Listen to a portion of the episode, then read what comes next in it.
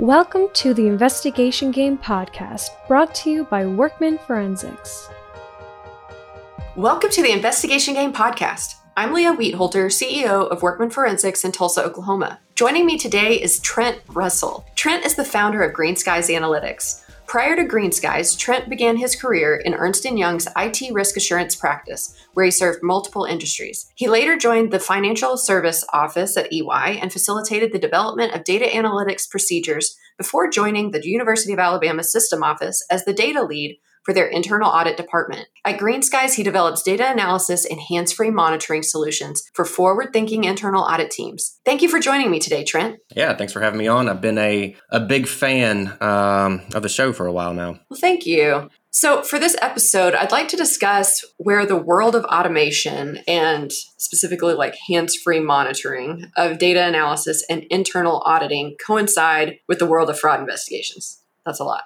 Yeah. um, but just so our listeners know, you were a guest blogger on our blog last July explaining a simple method to detect fraud using Z score. So um, thank you for sharing this, actually. Uh, just personal note here uh, here at Workman, we have actually incorporated the tests from your article into our data sleuthing process. So thank you for sharing that. Yeah. That Rachel was so excited. Um, and we'll post that blog post in the show notes if anybody wants to look at that further. But before we get into the details of this topic, would you just tell us a little bit about how and why you created Greenskies Analytics? Yeah, it was really came out of a need from. So my background has always been audit, um, external audit, financial statement audit uh, with a big four firm. I remember specifically we were doing this this test, this audit test, and it's a very common one in the IT audit world where you look at everyone that has been uh, terminated for whatever reason they are you know they're fired or they're on leave or they've retired or whatever and you want to make sure they don't have access to the system. So they don't have access to the gl um, or whatever other system that they would have access in. And so a way to do that maybe an old school way to do that if you would is to get a list of all those terminated users and then follow it through the process through to see that you know the control is that management sends an email to hr and they also send an email to the security folks and then security removes the access and hr does their thing so that they're not accidentally you know still paying the person afterwards. Um, and then you make sure that that is kind of followed. And so what we were doing though is or what someone showed me was look we can take this listing of users terminated users we can take this listing of users from the application so everyone that's in the you know the gl application and we can run analytics against it to do a comparison and if we see where somebody falls out where we see where someone has access still even though they're terminated well then that's you know that's the test basically. Like you know you've tested every single person instead of you know typically an audit we take a sample. So if there's 100 people have been terminated you would take a sample maybe of 10 or something to that effect. And so instead of doing that we can test all 100 and we can do it in you know 10 seconds especially you know year over year we can do the same test every year in like 10 seconds because we've already written the script for it to automate it. And so that's kind of like what opened my eyes and to analytics and how we can use it in audit. And so i got involved more with that. And then just from that there's there's this need there's a skills gap in the audit world relative to data analytics folks because you know you kind of have to have the audit background and you have to also kind of have the analytics background and there's just not a there there's not a lot of people that kind of have that so from that kind of um, birthed if you would uh, greenskies analytics where we we help internal audit departments with their data analytics um, advance them to the next level of the maturity model uh, or, or, or even just get them started um, with analytics. So yeah, awesome. I, a couple of things you said in there that we've found true or I found true in my own practice is uh, in using data in fraud investigations is similar to what you said that we can look at everything, right? Not just a sample, and in the same amount of time, if not faster. Sometimes, if it's something something we can repeat over and over again, then there's nothing to reinvent. We just look at everything. I think. Uh, would you say that it that you run into this too? That the once things are automated, the most challenging part is the data input, like getting the data into this automation? Yeah, it can be for sure because tables change, fields change, um, a, a new business unit is added, something that, that you, you can't account for happens with the business as it grows and as the technology changes or you know they'll just say hey we're going to switch uh, entire system so this doesn't really work anymore which takes you know a, a, level of effort but you know that's a lot of times it's uh, it's low maintenance type things and so you you know that's part of it you know it's, it's like you know analytics and automation is the same as any other software. You get updates from you know apple on your iphone because they've they've made it better uh, they've had to tweak some things, and so that's that's basically you know a piece of it is maintaining it. So it can be it can be difficult for sure initially to get it how you want it. They say maybe anecdotally, I don't know if they've done any actual research around it, but and I can I would say anecdotally also about eighty percent of the time, uh, data analytics is cleaning the data or doing data wrangling, however you want to say it,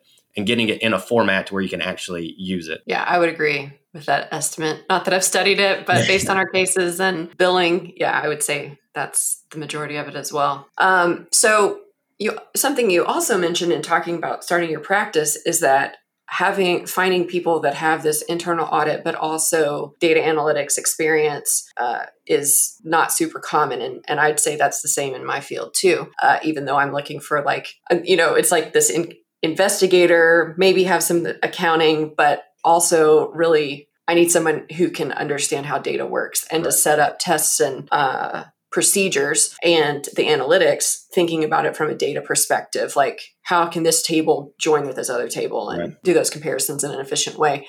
So, what did you do in your career that kind of gave you this, you know, unique skill set? Well, so I was in audit um, just because I think EY. So that was the firm I came from, Ernst and Young.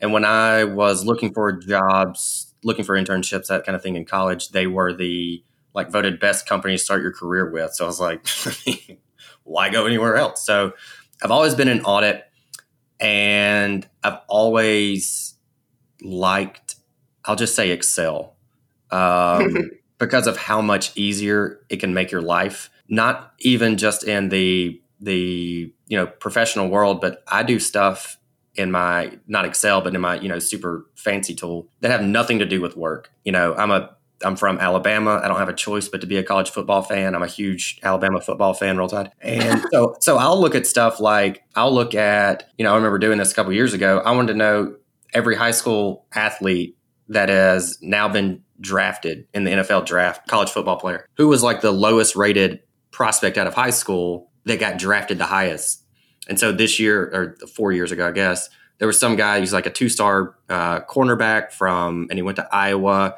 Nobody really recruited him, and he was like a top five draft pick. And so, like, I just got curious what that was and started doing the analysis because I like doing the analysis. So, uh, yeah. I just kind of do it all the time. And what I tell people, I think this is kind of answering your question, or, or, maybe what you're getting to is like how you could get into it is, and I've started to say this recently, there almost has to be like this dopamine drip in your brain when you're doing it that goes, you know, like this is cool. I like this. I'm having fun doing this. Um, I don't know. I'll be like, like writing a script and, and like being into it. My wife's like, Trent, Trent, Trent. I'm like, what? You know, like I'm, you know, I'm, I'm into this thing right now. And so it, it takes a, I, I tell people, you know, data literacy is kind of a, a hot topic in terms of having it across an entire organization. We want everybody to be data driven and using data analytics tools to some degree. And it's just like, it's not a realistic expectation. You have to enjoy doing it. It's not a skill that you can just push down on people to learn. It's, it's far from just a tool that you have to learn. Um, it's, it's, it's much more than that. So you, you kind of have to enjoy it. And if I could go on a, uh, a little bit of a tangent here, if you don't mind, yeah, there is there, and I'll, i can send you the link. And I, I, was talking to someone recently about this with insecurity, and I said, "How do you get into cybersecurity? Like, where where would you start?" And they said, "Take the CompTIA Security Plus course, and if you like it, then great, go to the next step. If you don't like it, then don't get into security because you don't like it. It's not something you enjoy."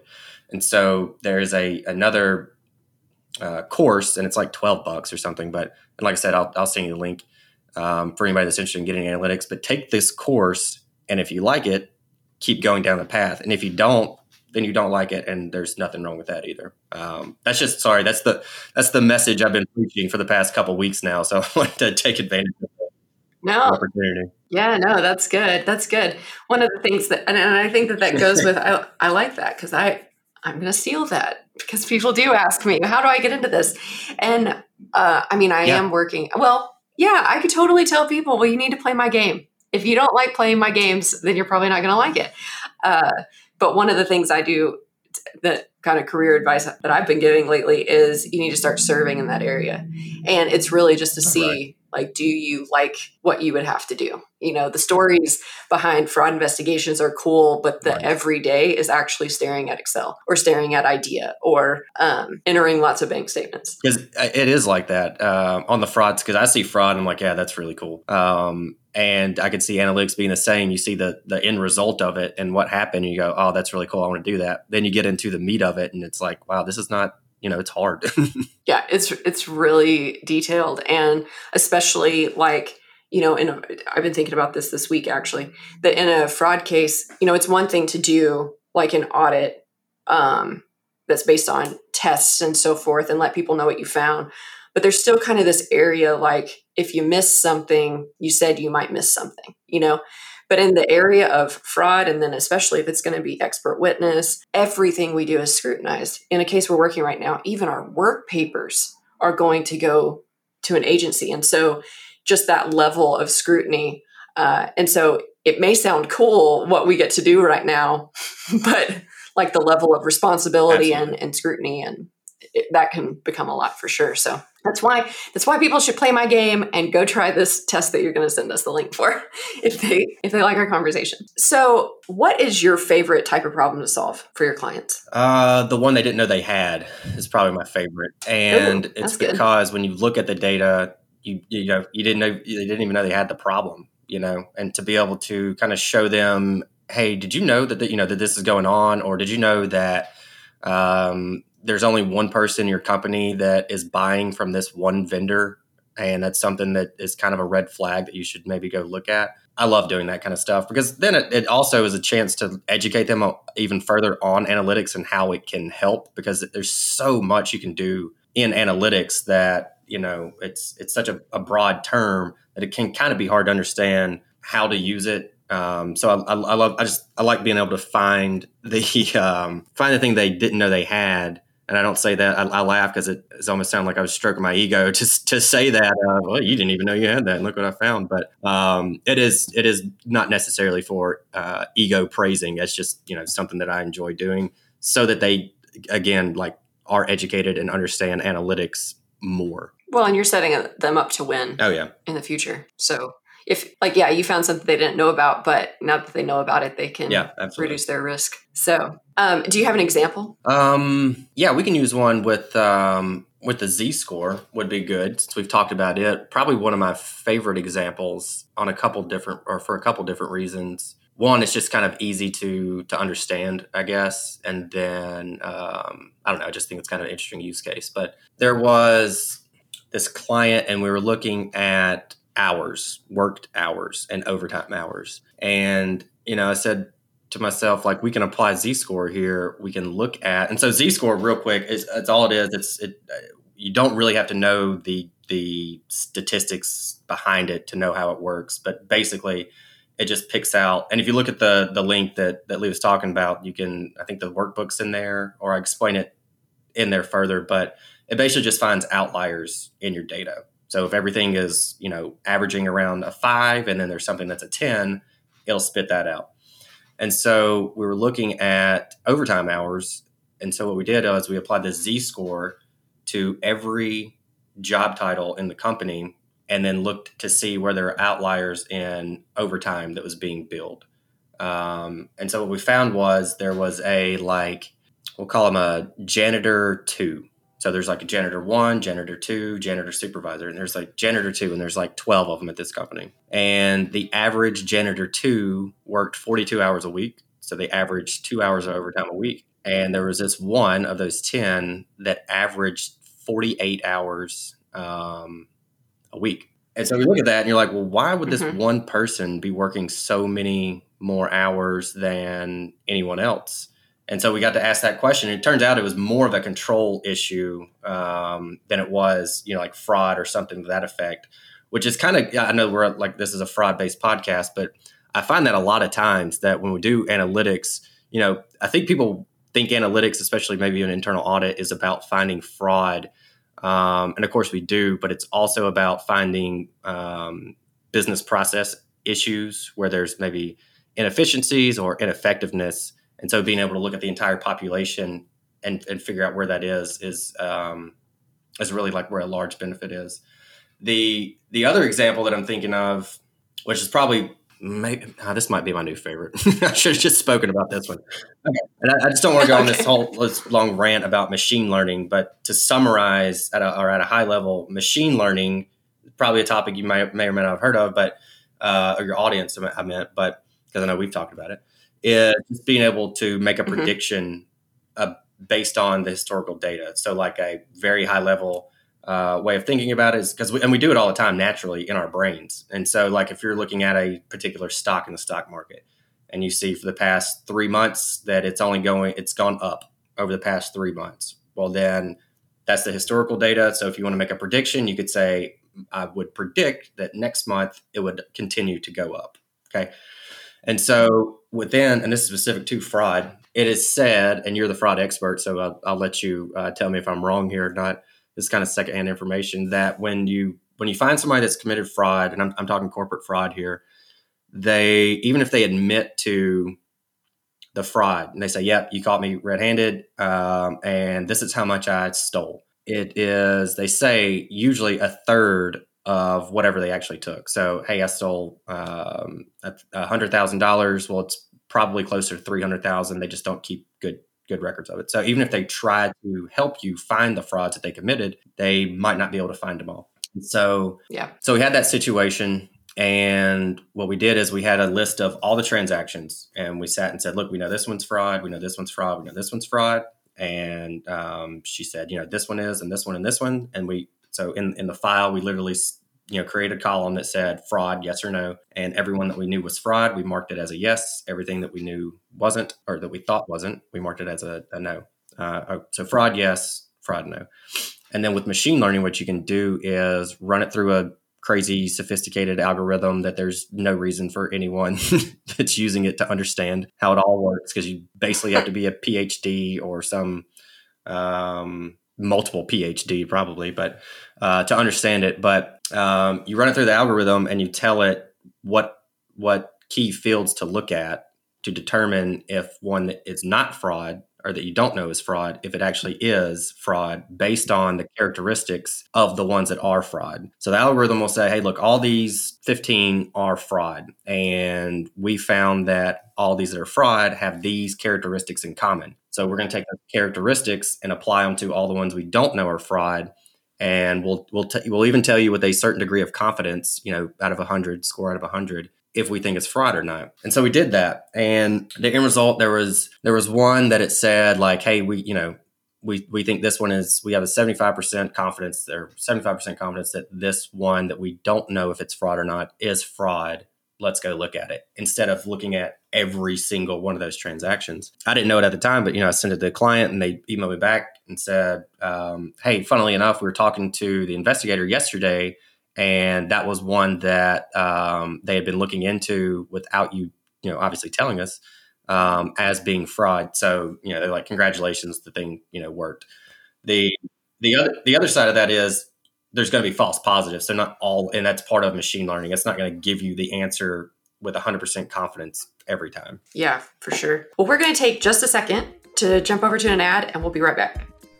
At Workman Forensics, we're your modern day Sherlock Holmes. The team at Workman Forensics follows patterns to find money through forensic accounting and fraud investigation services. Using our data sleuth process, we build client cases telling the story of what actually happened.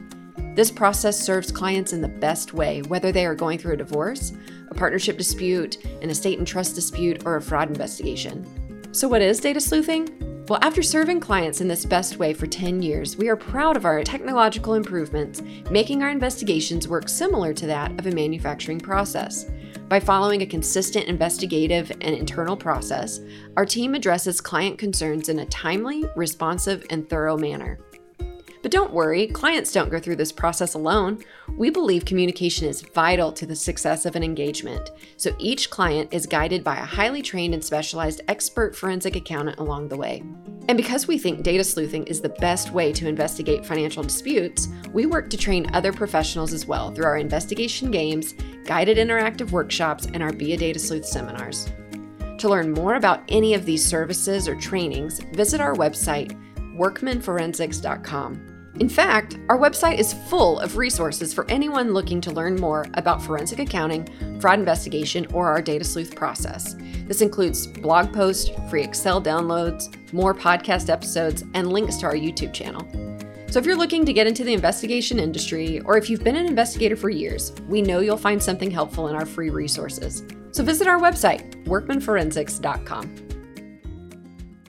Welcome back to my interview with Trent Russell. So, Trent, I want to circle back to when you were talking about as part of, uh, you know, using analytics that it's not necessarily just about detecting fraud, but also just maybe areas where things could be improved or maybe even human error. I'm guessing some of some of this is. So, how do you start your engagements where you can start thinking in that way, or what do you recommend so sometimes whenever I talk to internal auditors, they're really excited about finding fraud. My concern as a fraud investigator is, but how do you know that that's fraud? And instead, looking at it from anomalies and then looking at intent, you know, how do you distinguish between this is a human error and this is fraud. I know how I do it, but I'm just kind of curious, especially when, you know, you're talking about machine learning and how you can get these results, but then you also could have false positives. So, kind of what's your process in working through that to see is this human error, is this fraud? Yeah, and I, so I'm not a an investigator. Um, I'm I'm more analytics, and so my process is pass it on to the investigator. Uh, ah, nice. Pass it on to the expert but the like the analytics process in general that I can speak to, like I'll tell people, I think most most people understand accounts payable. So let's say we're looking at accounts payable, just go ahead and get the, what I've been calling desktop data. Like just give me anything that you have on your desktop. You know, we're talking to the person over AP. They're going to have you know vendor name, amount, that kind of you know invoice date, that kind of stuff. Like we don't need to make this complicated and and saying I need all these 15 fields for this timeline and all that. Like just give me something that you have so I can look at something. And then just taking that and doing doing some high level what I call like pivot table type work. Just look at the top 10 spenders, look at the bottom 10 spenders, you know, look at um, maybe the Z score and look at outliers and things like that. And so when you go back to them, you can say, look, we found XYZ. This seems like we can call it an anomaly um, or unusual can you you know help me understand that? And a lot of times they'll say we didn't even know that was going on kind of harking back to what i mentioned earlier um, or say yeah i didn't I, you know i didn't know that that was going on. And that does a couple things especially from the audit world and and maybe even in the business process improvement world or the the fraud world uh, investigation world. They kind of look at that and we're talking relationships and they look at that and go most people the majority are not doing that and so when you bring them something like that, they go, okay, this isn't just internal audit, the cops who are coming to beat us up because our account's off by a penny and write up a report on it and send it out to everybody. Um, you know, it's they are actually helping. And not only that, there is a sense of they care about my job, they care about my department, they care about the functions that our department play, the function that our department plays in the overall success of the company. Um, so that's really where I just start. There's no, it's rarely anything uh, you know super complicated. Um, and then from there, you know, they start to ask more questions. We dig in deeper and, and things like that. But uh, that's the other message I've been, you know, preaching recently is just get something and look at it. Like we can all filter in Excel. And if not, it takes you know three minutes to Google how to do that. We can all filter and look at the top things, the bottom things, uh, throw it in pivot table, that kind of stuff. So that's kind of my approach and then we take a deeper dive you know after that. Yeah. Yeah i completely agree because analytics to me in in my world is we found some things that look unusual but we need more context. So um yeah absolutely and whether that's letting the client you know in your case having the client weigh in maybe or uh, or talking to the subject themselves um, like you like you were talking about. Anyway i love the machine learning. As you're explaining the machine learning, I'm thinking, hmm, how could we work that into ours? So I do have a question on machine learning. So in the example you provided, you were somebody was talking to the subject, uh, right? right? Is that okay? So then and then this person was advising this is fraud this is not this is fraud this is not so is do you need that type of input in order to use the machine learning aspect of this yeah, for predictive, you have to have like the test data. So you have to have the data that says this is what it is. You have to label it. Um, so you have to be able to say, because you have to be able to use the historical data to predict um, what's going on. And so if you don't have it labeled as yes or no, um, then you're not going to be able to do that. There's other techniques like clustering that will kind of do that for you to a degree. So it, it's kind of you know, we don't know what question we're asking of the data. We're just going to throw it into this clustering thing, and it'll cluster the the um, the data together so you can see if there's anomalies that way. So that's that's an approach if you don't have a question that you know that you're asking or you don't know what to ask of the data. Yeah. Okay.